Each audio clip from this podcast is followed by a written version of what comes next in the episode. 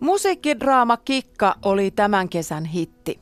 Viime kesänä meitä viihdytti Jösta Sundqvistin tarina. Mutta osattiin sitä ennenkin.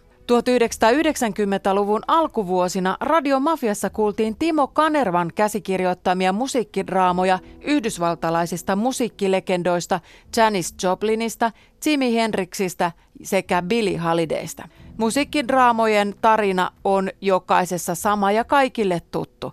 Tyhjästä nousee tähti, joka säkenöi hetken vain kuollakseen liian nuorena. Otetaan tähän makupala Lady Day-nimisestä draamasta, joka on siis tarina jatslaulaja Billy Holidaysta. Rotuerottelu 1930-1950-luvun Yhdysvalloissa on teemana koskettava ja raadollisimmillaan kohtauksissa, joissa laulajan pitää maalata kasvonsa esiintymistä varten milloin tummemmaksi, milloin vaalemmaksi. Billy Holidayta näyttelee Sanna Fransman. Cry.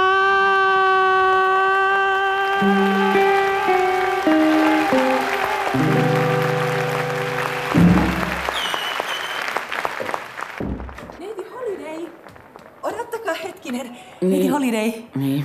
Minä halusin vain kiittää erinomaisesta esityksestä. Kiitos. Me olimme mieheni kanssa ensimmäistä kertaa täällä Cafe Societyssä. Anteeksi, mutta mun täytyy mennä valmistautumaan seuraavaan Tämä on kyllä aivan ihana paikka. Me olemme käyneet mieheni kanssa monta kertaa Cotton Clubilla. Mutta niin kuin minun mieheni aina sanoo, se on väärin, että negerit eivät pääse sinne kuin esiintymään. Niin, tämä on ainoa paikka, minne mustat pääsee, vaikka valkoisiaan täällä pääasiassa käy. Mustille Kyllä näitä pitäisi olla paljon enemmän. Varsinkin kun ohjelma on näin korkeatasoista. Arvatkaapa, mistä laulusta minä pidin eniten. Niin. No, siitä viimeisestä. Strange Food. Niin. Mm. Se oli loistava ja niin uskallettu. Jotenkin niin hekumallinen. Varsinkin se kohta, jossa mustat alastomat miehet kikkuivat puussa. Kyllä te neekerit olette kauhean alkuvoimaisia.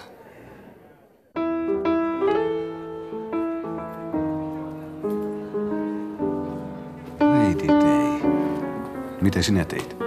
Kai sä jumalauta vedit sitä akkaa turhaan. Mä en sanonut sanakaan. Mä kävelin suoraan kadulle ja sinne klubin kohdalla saattoi olla vuokraajuri. Sellainen vanhanaikainen kaksi hevosta ja umpivaunu. Oli kuski käteen pari dollaria. Käski kiertää keskuspuistoon. Vankkureissa me sitten vedi verot eteen. Ja mä kaivoin esiin ison marijointin ja poltteli kaikessa rauhassa. Kun mä tulin takas klubiin, niin mä olin tosi pilvessä. Klubin omistaja syöksi heti ovelle nuhkiin ja kyttää mun punottavia silmiä. Mä painuin suoraan lavalle. Setti meni ihan hyvin. Kun mä aloin laulaa Night and Dayta, se on mulle helvetin vaikea biisi. Niin eikös tää sama huuhkaja ala kirkkoa? Vili, Vili, laula vielä se hedelmälaulu, se missä kiikutaan. Mä näytin pianistille, että lopettaa siihen. Sitten mä käänsin selkäni yleisölle, kumaruin syvään, nostin hameen ja annoin yleisön ihailla mun sievää nekrupersettäni. Mieletöntä. Cafe Societyssä oli aina hirveä kuuma. Sen takia mä en koskaan käyttänyt siellä alusvaatteita. Se taisi tietää potkuja.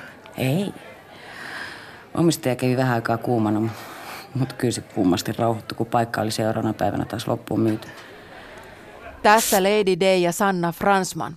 Paitsi artistien omia äänityksiä, jokaisessa draamassa kuullaan siihen erikseen sävellettyä musiikkia. Tähän Lady Dayhin on värvätty jammaamaan uuden musiikin orkesteri Markku Johanssonin johdolla. Lauluosuudet hoitaa Marjo Leinonen. Kuuntelijaklubi. Ja nyt musiikista kuvataiteeseen. Meteorologi Seija Paasonen vie meidät maalausten maailmaan aistimaan säätiloja ja taivaita meteorologin silmin podcastissa Taiteilijoiden taivaat. Sarja koostuu neljästä osasta, tai siis neljästä vuodenajasta, joissa seurataan vuodenaikojen etenemistä ja vaihtumista sekä tarkastellaan tyypillisiä sään ja luonnon ilmiöitä eri vaiheessa vuotta. Tässä ote kesästä, valoisia öitä, poutapilviä, ukkosen uhkaa. Eera Järnefelt vierailee usein kolilla ja näkee ja kokee monenlaista säätä. Hän luonnostelee paljon teoksia ja osan jopa maalaa paikan päällä. Vuonna 1916 elokuun alussa hän kirjoittaa vaimolleen Saimille Kolilta. Täällä on tosin ollut niin kamalat ilmat pari päivää. Nyt näyttää selviytyvän ja ilmapuntari nousee. Sen sijaan oli sitä ennen erinomaisen efektillisiä ukkospäiviä, niin ihania, että harvoin olen nähnyt. Tarkistan kesään 1916 vallinen säätilan. Sää on ollut epävakaista, heinä-elokuun vaihteessa on hetki poutaa ja sen jälkeen säätila palaa epävakaaksi. Järnefelt maalaa sadekuureen lisäksi myös sateenkaaria, kaaria ja kaaren pätkiä. Kolinimisessä maalauksessa vuodelta 1917 on kaksoissateenkaari. Meteorologi katselee maalausta kriittisin silmin. Molemmissa sateenkaarissa värit ovat samassa järjestyksessä. Sisemmässä kaaressa värien pitäisi olla sinisestä punaiseen. Ehkä värien järjestyksellä ei ole Järveltille merkitystä – eikä hän osaa arvata, että joku sadan vuoden kuluttua tutkii hänen maalauksiaan tällä tavalla. Ja mikä parasta, taiteilijoiden taivaat podcastin taideteoksia voi vaikka kuunnellessa ihastella ohjelmaan liittyvän artikkelin kautta. Sata vuotta sitten Suomi sai ensimmäisen presidenttinsä K.J. Stolberin.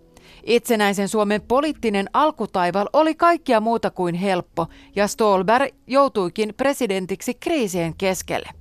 Sisällissodan jälkeen kinasteltiin valtiomuodosta, sen jälkeen tasavaltaisen hallitusmuodon sisällöstä. Tästä kertoo mainio Sakari Silvolan kolmiosainen radiosarja Suomen tie tasavallaksi. Miksei Karlo Juho Stolberg sitten ole innoissaan tasavallan presidentin tehtävästä, johon hänet on kesällä 19 juuri valittu? Hän varmasti näkee edessään sen vaivan ja vastuun, jonka kantajaksi hän joutuu siirtymään itselleen erittäin mieluisasta tehtävästä – eli korkeimman hallinto-oikeuden presidentin virasta. Suomi on sisällissodan jäljiltä jakautunut. Itänaapurissa riehuu sisällissota. Presidentin pitäisi yhdistää kansa, mutta Stolberg tietää, että hänen on turha odottaa tukea presidenttiäänestyksen hävinneen kenraali Mannerheimin kannattajilta. Näin lähtökohtia kuvailee Pekka Halberi. Juuri esimerkiksi armeija, suojeluskunta – jääkäriliike suhtautuivat hyvin tuota kielteisesti Stolberiin ja oikeastaan vaativat ikään kuin Mannerheimia uudestaan tilalla ja tulemaan. Siitähän on paljon juttuja, miten, miten ihmiset kansallisteatterissa, kun Stolber astuu presidenttinä sinne istahtaa aitionsa, kukaan ei nouse ylös, mutta kun Mannerheim saapuu vähän ajan päästä, niin silloin nousee kaikki ylös. Että kyllä se tunnelmat oli aika kiihkeitä siihen aikaan. Stolberg on monella tapaa Mannerheimin vastakohta. Hän on Suomussalmella syntynyt, myöhemmin Alavieskassa ja Haapajärvellä kasvanut ja Oulussa ylioppilaaksi kirjoittanut melko vähävaraisen pappisperheen poika, jonka kappalaisena työskennellyt isä on kuollut jo 1873 41-vuotiaana. Politiikassa Stolberg on maineeltaan väritön juristi ja fennomaani. Etäisen ja varovaisen tyylinsä vuoksi Stolberistakin voi toisaalta saada aristokraattisen vaikutelman. Väinö Tanner kuvailee myöhemmin muistelmissaan, että Stolberg on ollut Suomen presidenteistä ainoa, jonka eteen astuessaan tunsi saapuneensa majesteetin luo. Näin Suomen tie tasavallaksi toimittajana Sakari Silvola. Lisää kuunteluvinkkejä Facebookissa kuuntelijaklubiryhmässä nyt kuulemiin.